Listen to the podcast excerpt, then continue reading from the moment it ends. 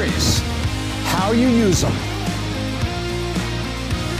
T minus three, two, one, zero, and liftoff. Welcome here again, Biz Doc Podcast. We got a bunch of things this week. Three things I found really, really interesting on stats, and then we're going to dive into all these headlines on Tesla and energy. Mercedes says these cars are really beautiful, and they are beautiful. BMW announces they have some beautiful cars. So EVs are looking more beautiful, bigger, prices are going up, but it's gorgeous. It's a whole sector. And they're all picking on Tesla, but there is a catch I'm going to take you to where Elon Musk is going to have the last laugh selling the razor blades while everybody else makes the razors. First, we drop into stats, and we're here with Kellyanne, the Swiss Army knife. Hello, Kellyanne. Hopefully, you had a good weekend. It was the best weekend. Things going good. There's a couple things I think is going to matter to you, your cousins, people your generation in advance of buying houses. We'll get to that in a second. So, the stats this week is looking like this. We have an Airbnb crackdown in New York. I'm going to tell you all about what that means. Then we've got Mexico imports passing China. Yes, and I don't mean just two ships passing in the water. I mean Mexico passing China. I've got the stats and a huge graph. I want you to take a look. Then apartments. There's a construction frenzy going on in the United States. That's right. New, good apartments with features happening everywhere, and it's actually a good thing for people who are looking for affordable housing. And I'm here today also with my watermelon vault. That's my favorite flavor. So look around, get yourself the vaults try the watermelon. I like it. It's mine although, too. Although in my house, um, it's a split. It's a split ticket. Oh, what's the other one? Uh, the other one is uh, I got uh, two of the household really like the coconut, oh. and then one of the household likes the black cherry, and everybody, including me, puts the cucumber lime, the cucumber mint, yes, in second place. Yes, me too. I'm not on the same boat. Isn't that interesting? No matter what you have, first place, second place. Anyway, it's always cucumber. Try the vault. Good for your brain. Good for you. Get you rolling. So let's start. Let's go to the first chart. So the first chart has to do with what just happened in New York. So all over the United States, people have been Airbnbing. And when they say by that, what are you doing? Well, you know, I got an Airbnb. And what they mean by that is they have found a small house or an apartment or a townhouse that they're able to lease long term or buy and then turn it into an Airbnb listing to create a side hustle, a little bit of money on the side. Well, New York was getting upset because believe it or not, as tourism came back and as, you know, short-term business travel, someone going to New York to go have a meeting with somebody, single person, get an Airbnb, sometimes it was cheaper than getting a Hilton or a Marriott. And if you've seen what the low end, like the entry level hotels like a Marriott Courtyard or Hilton Garden, cost in New York. It's very expensive. So you could get for half that an Airbnb, and people were doing it. So guess what? That's demand. Supply was people going, hey, you know, I'll Airbnb my apartment a little bit, especially during maybe peak times, a conference in town. Well, this has put two problems on the table. One, not all Airbnb rentals are friendly business people um, staying overnight doing something quick or a casual thing, going to see a ball game with friends. Sometimes they're partiers. And it results in neighbors being upset because it gets rented out, it's loud, it's late, and they don't like it. But also, New York is claiming you're destroying the supply of affordable housing.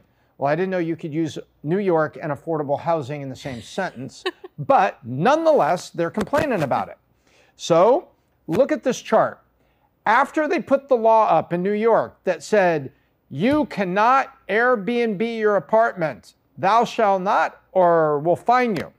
And we'll go after your landlord, and maybe you'll lose your lease. So there's some real teeth in this. They saw it coming. But look what happened overnight to an organization that tracks the New York City Airbnb listings. Look at this short term listings, which is the red line, wham, down 70%. In other words, unless you're in a place where you could do it, or you're maybe in an outer borough or in a neighborhood down in Long Island, apparently the crackdown was effective and 70% of the short term Airbnbs disappeared from the listings. But the long terms went up. So maybe people are playing a little game with it. Long term listing, one month, 50 bucks a month. I mean, 50 bucks a day, long term. So do you see what just happened there? Like I say, okay, you can Airbnb for a month but it's $20 a night. That's 600 bucks.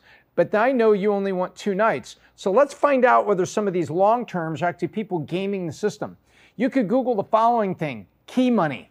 Key money is something that was going on in New York a long time ago, and it still exists today when they had the time of rent control. And back in the late 70s, I know we're talking 50 years ago, there was rent control and other things started to happen in New York City to facilitate affordable housing.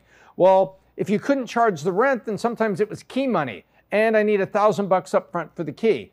Oh, so that's another hundred bucks for the year. Isn't that interesting? But I'm only paying $800 a month, not 900, because 800 was the rent control number. So those are the kind of games that were played.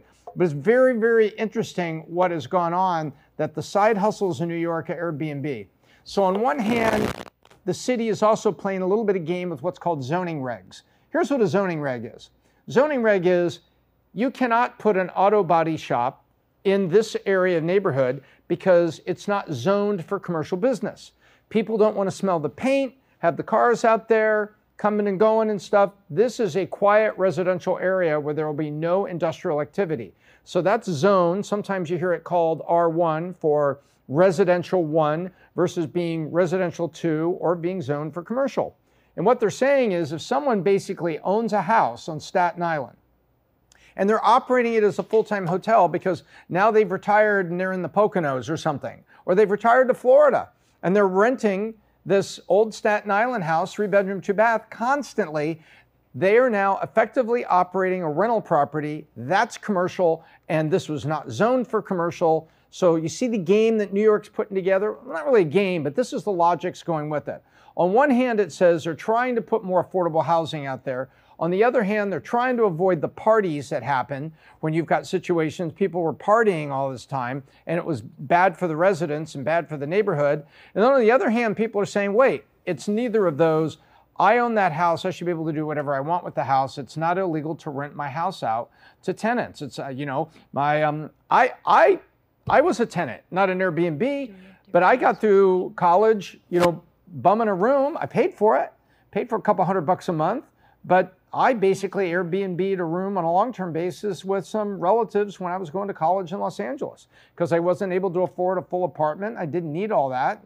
I just needed something where I could borrow the washer and dryer that was in the garage and have a place to have a room. And that's what I did. And I had to park on the curb out front, you know, back when I didn't have a car that I needed to protect in a garage. So I think there's there's something going on here that I think um, it's, it's going to hit the fan a little bit. I think there's going to be some suits against the city. But as of right now, that's what's going on for Airbnb. So if you if you operate an Airbnb in other big cities where there's rent issues, especially if it's a blue mare, and if you go look at New York, you know exactly what I'm talking about. Um, you may see that.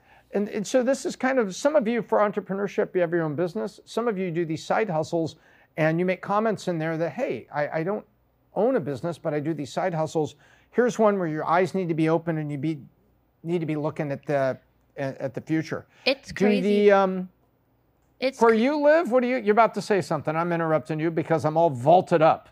I love it. I love Is that what it. we're going to call it? We're going to call it vaulted up. I'm jacked up. I'm vaulted up. I've opened the vault. So it's crazy that you own something and yet you have no control over how you use it and how you monetize it. That's insane to me. Yeah, that's what I'm getting at. I mean, they could play the game on, oh, it's you're, you're operating a business and it's not zoned for that. Good grief, my mom has made quilts forever. I mean, there's a lot of people that have small businesses they operate out of their house, and it's basically there is absolutely zero impact on the neighbors. But I can understand, you know, if parties break out. Do you do you know people that are like Airbnb apartments? Because I've I've heard of young people that can't afford to buy a house, but they're able to kind of get two apartments in Airbnb one, especially like in Fort Lauderdale during season and spring break. I have so many friends down here that actually have a side hustle with an air, one or two Airbnbs, and I actually met a guy at the Vault who that's his whole business is Airbnb. So I, it would be crazy to me if that was your side hustle or like something where you get most of your income from, and there's limitations to to that, and that, that the government could be able to control that for you. Crazy, crazy. Well, you know, when supply comes off the market, you know what happens? Price goes up. It's just a, it's just a fact of life. Um, so, let's go to the apartments. It's the third chart. Very interesting. So the U.S. Take a look at that dark blue line over on this far edge. 461,000 apartments being built by the end of 2023. Wow. So what has happened is, you know, during the last three, four years, I think the construction industry saw it coming. A lot of people immigrating to the United States, a giant shift of, um, of uh, during COVID, there was huge shifts. I mean, you heard the stories about um, uh, where Pat and I came from, going back a decade ago, California. U-Haul was actually paying college students to drive U-Hauls from Texas back to California because they would have all these trucks show up here. So I think it was Penske, U-Haul, all of the big, you know, economical mid-sized moving truck guys, self-move, you know, they were get all these trucks in Texas and they had more than enough trucks just to go from one side of the town to the other for normal moving within a town. What they needed those trucks is back in California, so you could actually get a side hustle to drive a moving truck back to California from Texas. Wow. Well, now, so you've got all of that is is is showing you the unequal movement of humanity. And there's a lot that we're moving to Texas, a lot moved to Arizona, a lot moved to Florida, and now you got 416,000 apartments being built. And just go back, look, 2018, boom, boom, boom. So it's been growing since 2010. Look at that valley down there at 2010, and all of a sudden, blah, blah, blah, comes up, and now two of the last three years are two of the biggest years on record. Number one, I think this is good. We need affordable housing in this country, and we need it to be maybe this is rebuilds. Who knows what it is? But it's 461 new apartments. And a lot of times, apartments now are more like townhouses. They've got uh, gyms and things in there. It's not like apartments where if I've been able to afford one back when I went to college, it looks like that. Some places do. But more of the new stuff, I mean, I see notices for this and I get curious about it. You know, my daughter's going to school next year. And so I've looked in that city at the various student housing, you know, what's walking distance, safe areas. And what I've noticed is a lot of um, uh, apartment complexes that, have, that are full security gate, little pool in the middle, got a real workout place, much different, uh, a little bit more upscale, but still affordable housing. So we need this. And uh, we, we haven't seen a lot of it in South Florida, some of it. I'm, I, I think there's room for some. What do you see? What do you see in um, rent prices, you and your friends and people that you know? And by the way, remind your friends that are Airbnb that they probably have caused $50 a month increase for everybody else because they're taking supply off the market. Yeah. So But I digress. Air, Airbnb is for sure something that a lot of my friends are doing. Um, and uh, apartments, it's just getting more and more expensive for a single person. It is very hard to be able to afford a place in a nice area by yourself in Florida. But a lot of my friends that are couples, it's much easier for them to split the rent in half for a one bedroom place. Uh, my brother and his girlfriend, though, have a two bedroom place, and they're both basically paying the same as they would pay for a single unit. Um, so the prices are insane. Yep. Well, we need more affordable housing. I think this is kind of good news. Now, the third one, speaking of affordable, we import a lot of stuff in America that gets made elsewhere to make it affordable, right? It, that's it. I mean, made in China used to be meaning cheap when I grew up. Now, made in China usually means affordable. And you take a look at the stuff, perfectly reasonable quality, things like this. Um, check out this chart. China has just passed Mexico. 20 years later, China's back. Look at 2003. China went past Mexico and, as they say in racing, blew their doors off. And you take a look at what was there, but look, the little engine that could, Mexico kept growing, growing, growing, and now China has got economic issues going on.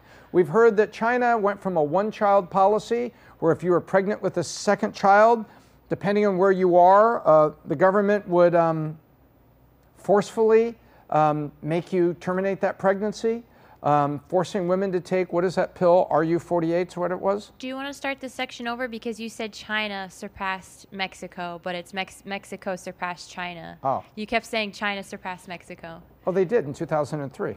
Yeah, but you you were saying to, you said it today too. Oh, okay. You want Back to it start up. start okay. this one over? Back it up. Okay. So, from affordable housing to affordable stuff that you buy every day. You know, when I grew up, made in China meant cheap. low quality. Now, made in China means, hey, it probably costs a lot less than something made in the United States, especially with cost of labor. So, imports typically have been coming from China and lots of them. And we hear about China and maybe they have too much control over the US and all these things. Well, check this chart out because we have a trading partner that is right next door, Mexico. And if you look in 2003, the green line is Mexico, the red line is China. China passed Mexico in 2003 to be the number one source of imports. They blew their doors off, as we would say in racing. And look how that red line ran for all those years. Now the red lines come down a little bit, and the green line, Mexico, is kind of little engine that could. They kept chunking along and everything, and they went from you know 13, 14, 15, 16 percent.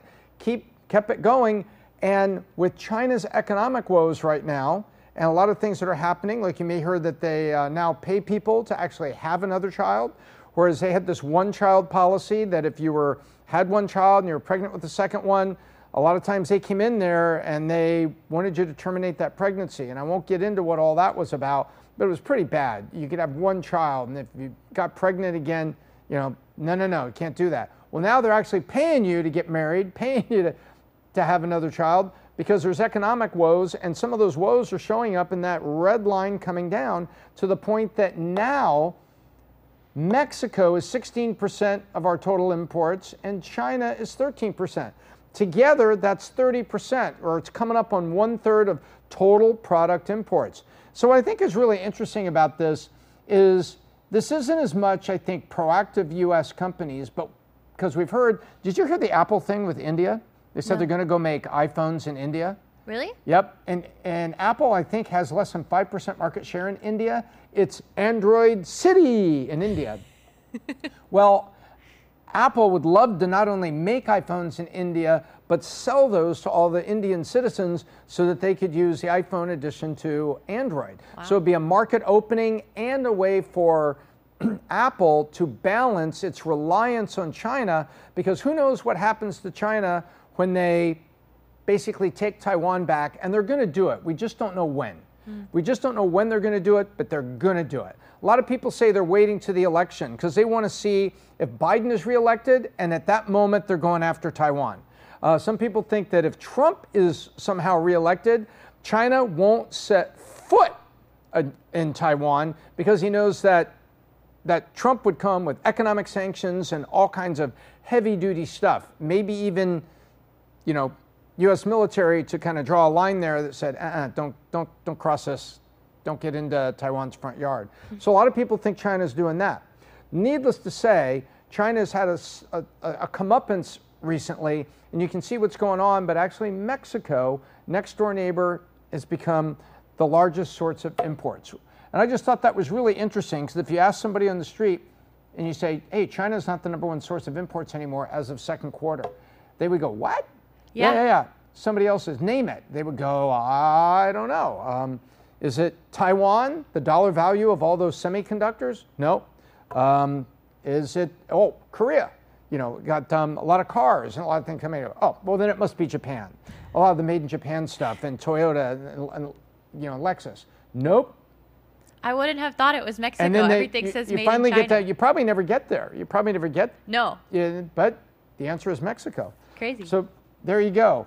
And speaking of a global brand and a global situation, EVs is a definite global situation, electric vehicles. And I've got the breakdown on all these headlines around Tesla and energy. So we're going to do a fast case study on EVs, what happened in California, and what happened on energy. It's all tied together. I'm going to go run over Studio B and find my board. All right, I found Studio B and my famous board.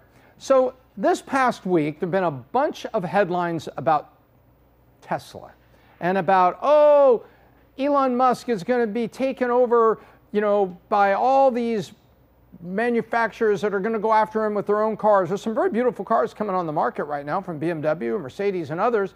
But let's look behind the story, behind the story that is Tesla, and find out what's really going on.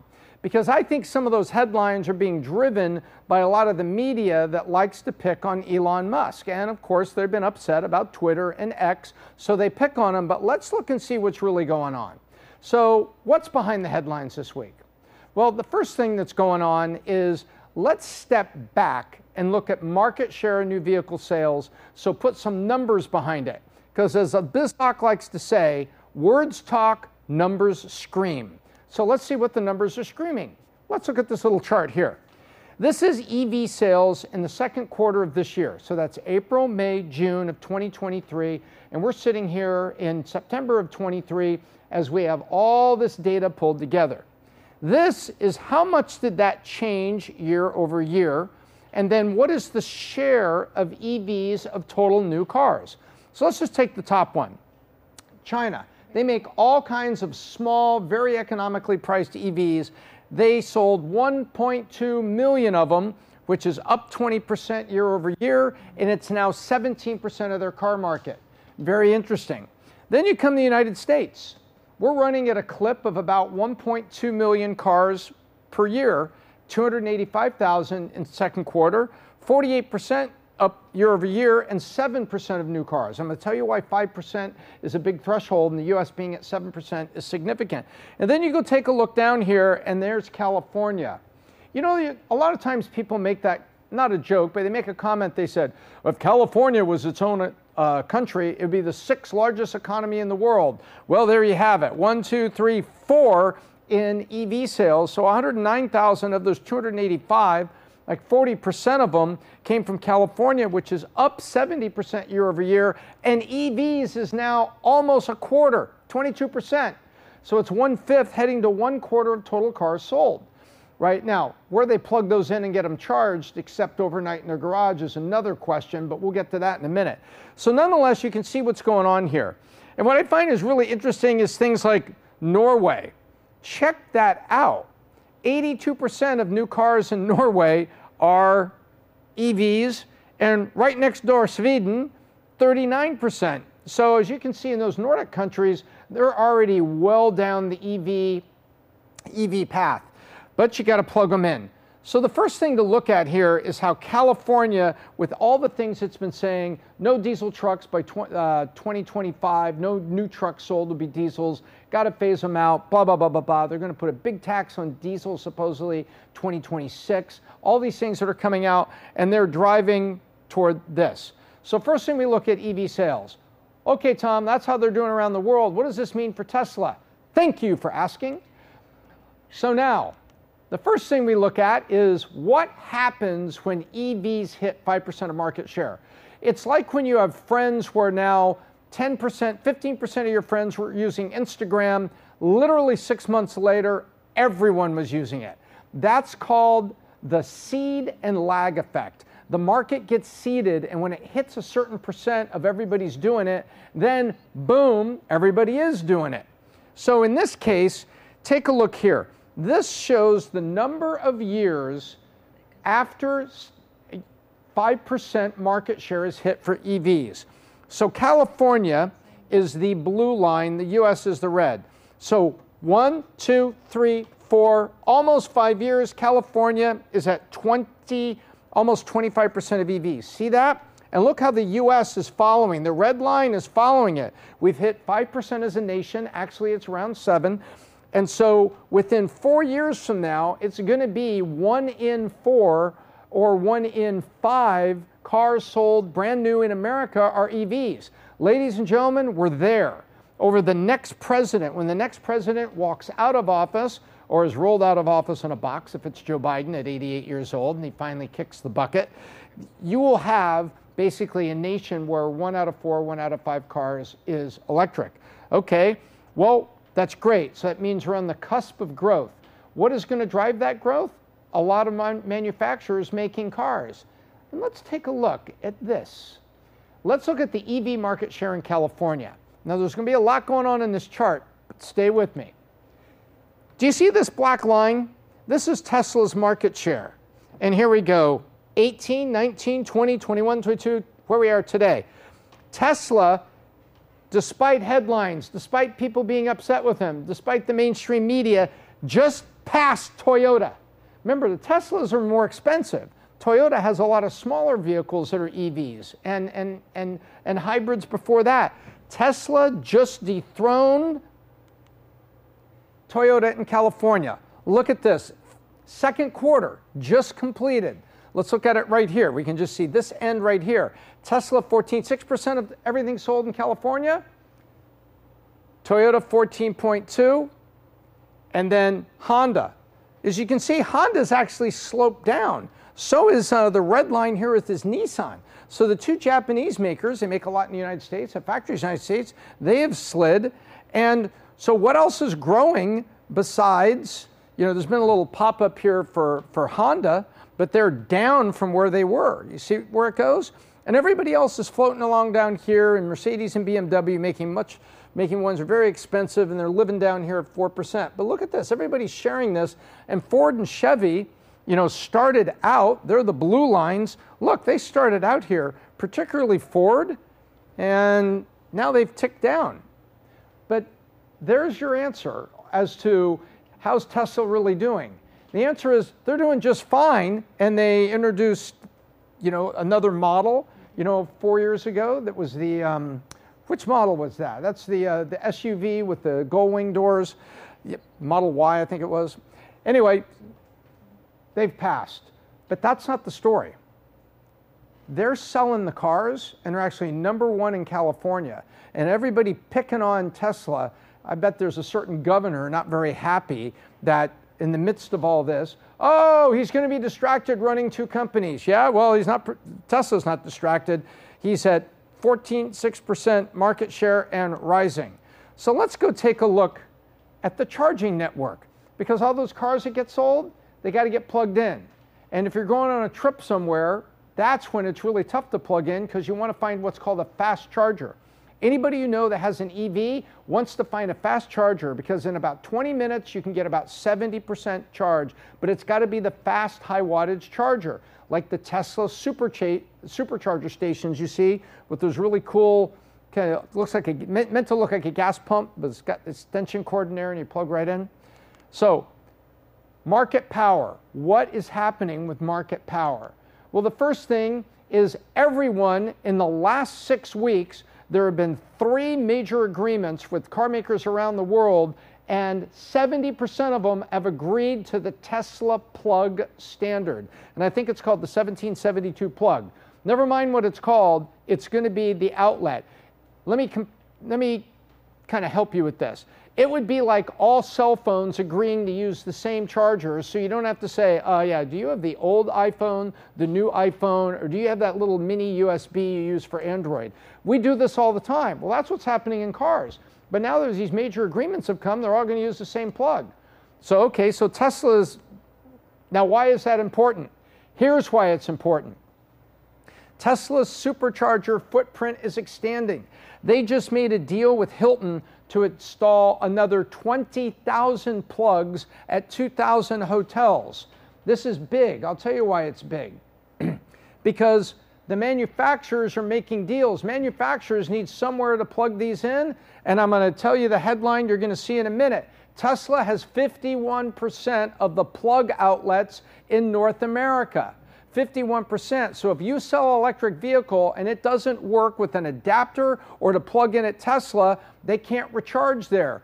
Guess what is just happening now, folks? They're all going to be on the Tesla charger standard, which means if you go to a Tesla supercharger, you could plug it in if, if the people that made your car have a deal with Tesla that you could use the plug.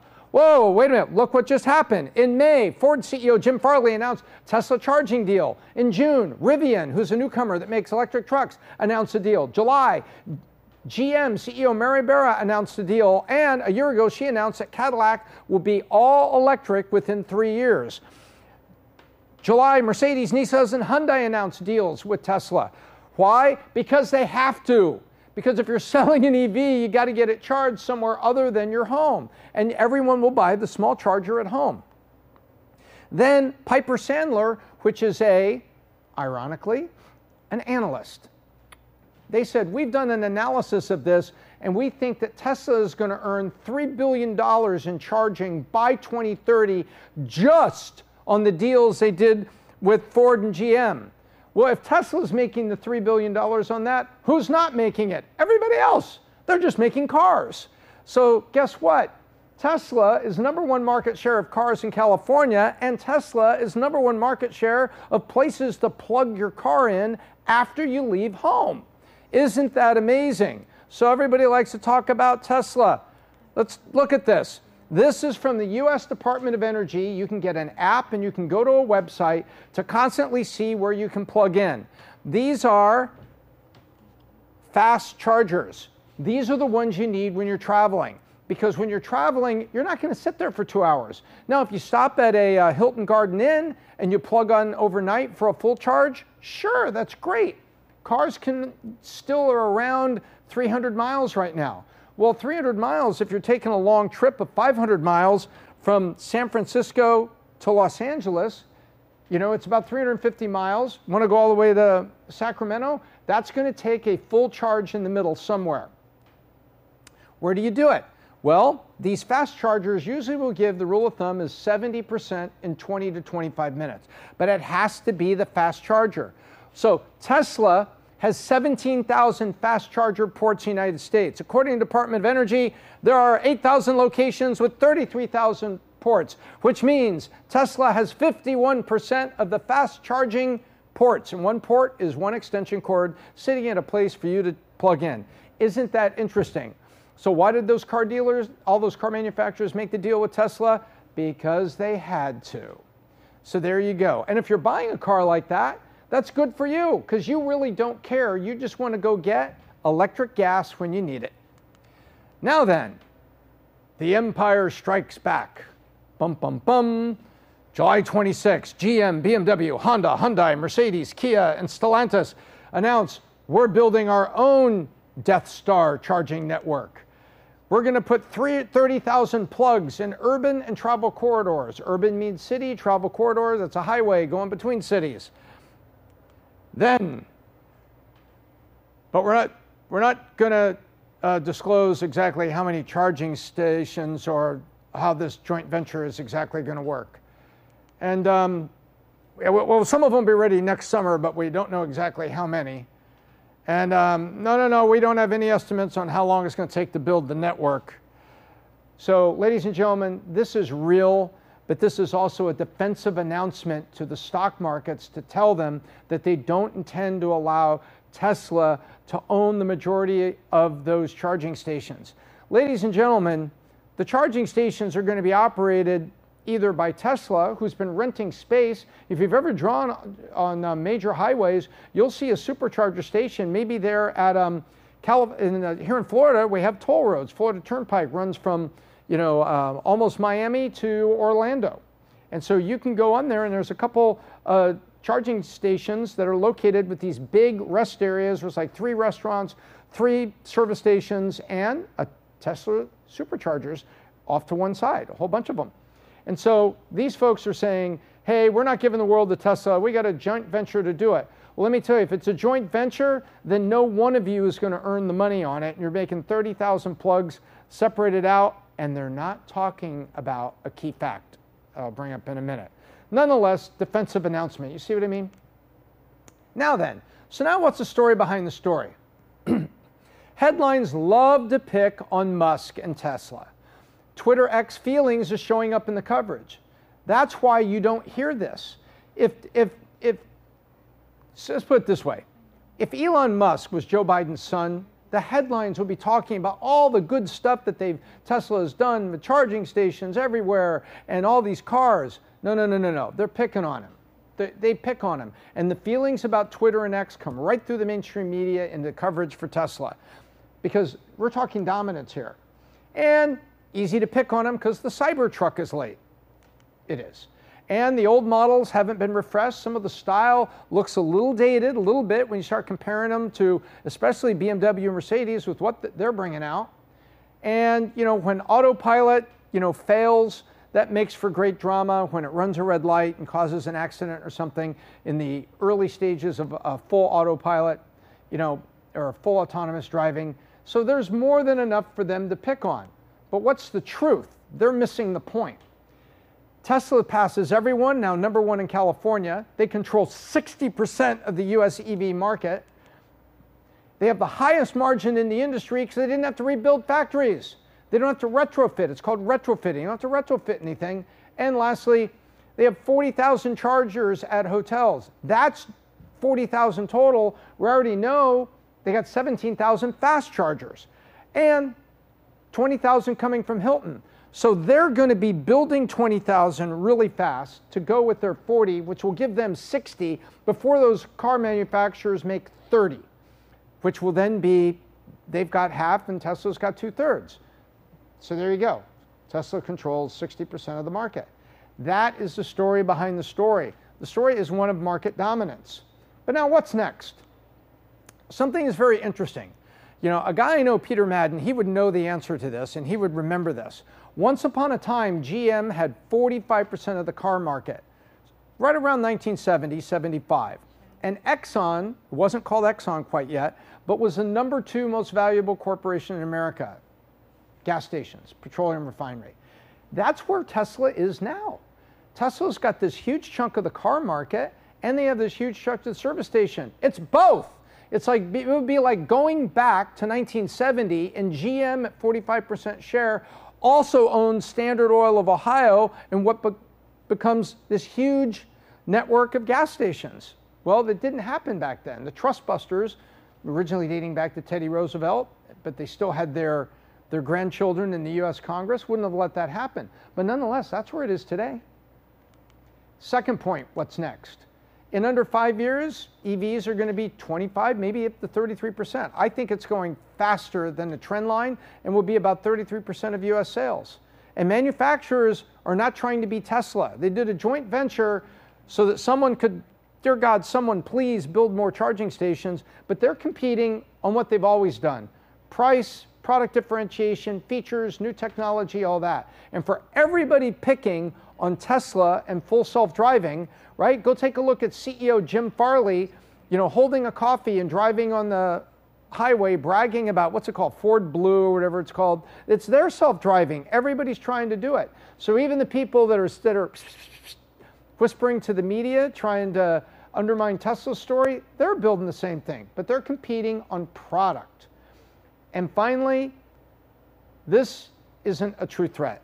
And punchline, no one's talking about $7.5 billion coming from the US government to help build those things in the JV. So, this is also your government actually doing something to help you and me if we have an EV by partnering with people to get more charging stations built. And you don't want to just give the money to Elon Musk and give him 80% market share because actually I think that wouldn't be the right idea. And finally, the greater threat is coming from power companies because Tesla also makes a thing called the Powerwall, and they also make solar shingles that go on top of your house. It doesn't look like solar panels, it looks like a regular roof. And power companies are now messing with net metering. Here's what net metering is, real quick. You put solar roof on, and during the day you're at work and you have your air conditioning turned to 80, and no one is at your house you are going to be making more energy than just the basic electric appliances and your air conditioning in your house. More energy. Where does that go if you don't have a battery stored at home? Because you've seen these big battery walls that go in your garage. It goes back to the power company. It's called net metering. So, in exchange for you sending power into the system, they pay you something for the power and they deduct it from your bill. You use $300, you created $100, so your bill is $200. And it's a way through net metering. Power companies right now do not like it because you own the solar, the sun is free, and you made that energy and you are actually paying them less. So the, the power companies are messing with the net metering costs. So for the solar and the battery technology that Tesla's doing, I think Tesla faces a greater threat coming from power companies that don't want their revenue to be less next year than this year. And they don't want, they'll say, oh, we want all of the above solar, wind, hydro, next generation nuclear, everything. Wrong. They don't want anything that you would own, like solar roofs, pumping it back in Ultimately, they want to build their own wind farms and their own clean energy things because the last thing they want to do is reduce their revenue because you got money from the government to put a solar roof on and you're paying half of your bill by net metering it right back to the power company. I think that's a greater threat for uh, Tesla on its power strategy. But at the end of the day, operating the supercharger stations, Tesla just gets energy right off the grid. So that's what's going on. The deeper story is Tesla's fine. And despite a distracted CEO that's trying to change, morph, and, and take Twitter into the future as X, you, you will find that the energy side, they're a market share leader and they're crunching it out. And if it wasn't for the fact that mainstream media has got a little thing going on with Elon Musk, all of this would be headlines talking about how Microsoft is dominating software or Amazon is dominating this, but they don't talk about that because he's such a lightning rod for controversy. And that, my friends, is what is going on with all this controversy and all these headlines about Tesla and energy. They're making more deals with car makers because they have to work with Tesla and the subhead everybody wants to hide from. If you want more on this, uh, in the past, I did two case studies on Tesla. One of them, I called it out. I said, look right here, no longer just a car company, it was an energy company. And then I talked about the hype behind what they were doing. So there's two case studies there. We're going to put the links to them in the description so you can go look at those too. I think it's a fascinating story, especially if you go back and look at those two in order and then rewatch this one. It gives you a deeper look into what I think is one of the defining, you know, leaders of our era and that has driven America to electric cars and deserves more than a little bit of credit for doing so because it's a part of our clean energy future. That's it. Let me go back to main studio and we'll wrap it up for this week. Thanks for watching it. There you have it. I hope you enjoyed that. Whether you're operating a t shirt company in Berlin or a tech company in California, I like to find the nuggets in other people's case studies and stories, other companies' case studies and stories. In this case, the people is basically Elon Musk, so that you can apply it to your business.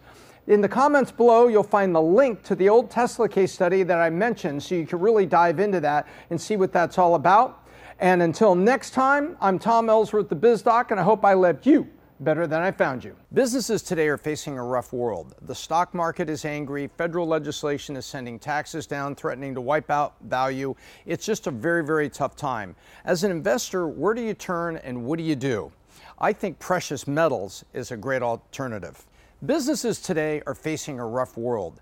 The stock market is in an angry mood, as is the economy. Banks are failing, inflation is never ending, and a looming recession threatens to wipe out stock value. That's bad for business, but even worse for retirement funds, especially if you're the one getting ready to retire. And to make things worse, the government is targeting those retirement funds, you know, your 401ks and your IRAs, with heavy new taxes to pay for things like social justice agendas and federal deficits. The good news is that there is a way to help protect your financial future investing in precious metals. American Hartford Gold will ship physical gold and silver directly to your door. Or they can set you up with a gold IRA where you can invest in gold that shows up in your IRA. The gold IRA can shield your wealth from this economic meltdown, and the best part is this method is tax and penalty free. That's right. Analysts predict that gold is set to hit all time highs. If you have retirement funds that you cannot afford to lose, now is the time to call a precious metal dealer and here is the only precious metal dealer that I, the BizDoc, currently trust American Hartford Gold. They'll show you how to protect your savings and retirement accounts by diversifying your portfolio from stocks, mutual funds, and other things with physical gold and silver. With the finest products, fantastic customer service, and a buyback commitment, American Hartford Gold has earned a five star rating from thousands of reviews and an A plus from the Better Business Bureau. Tell them the BizDoc sent you, and they'll give you up to $5,000 of free silver on your first order. Click the link in the description below or call 866 535 0767. Again, on your screen, 866 535 0767 or just text BIZ, B I Z, to 65532.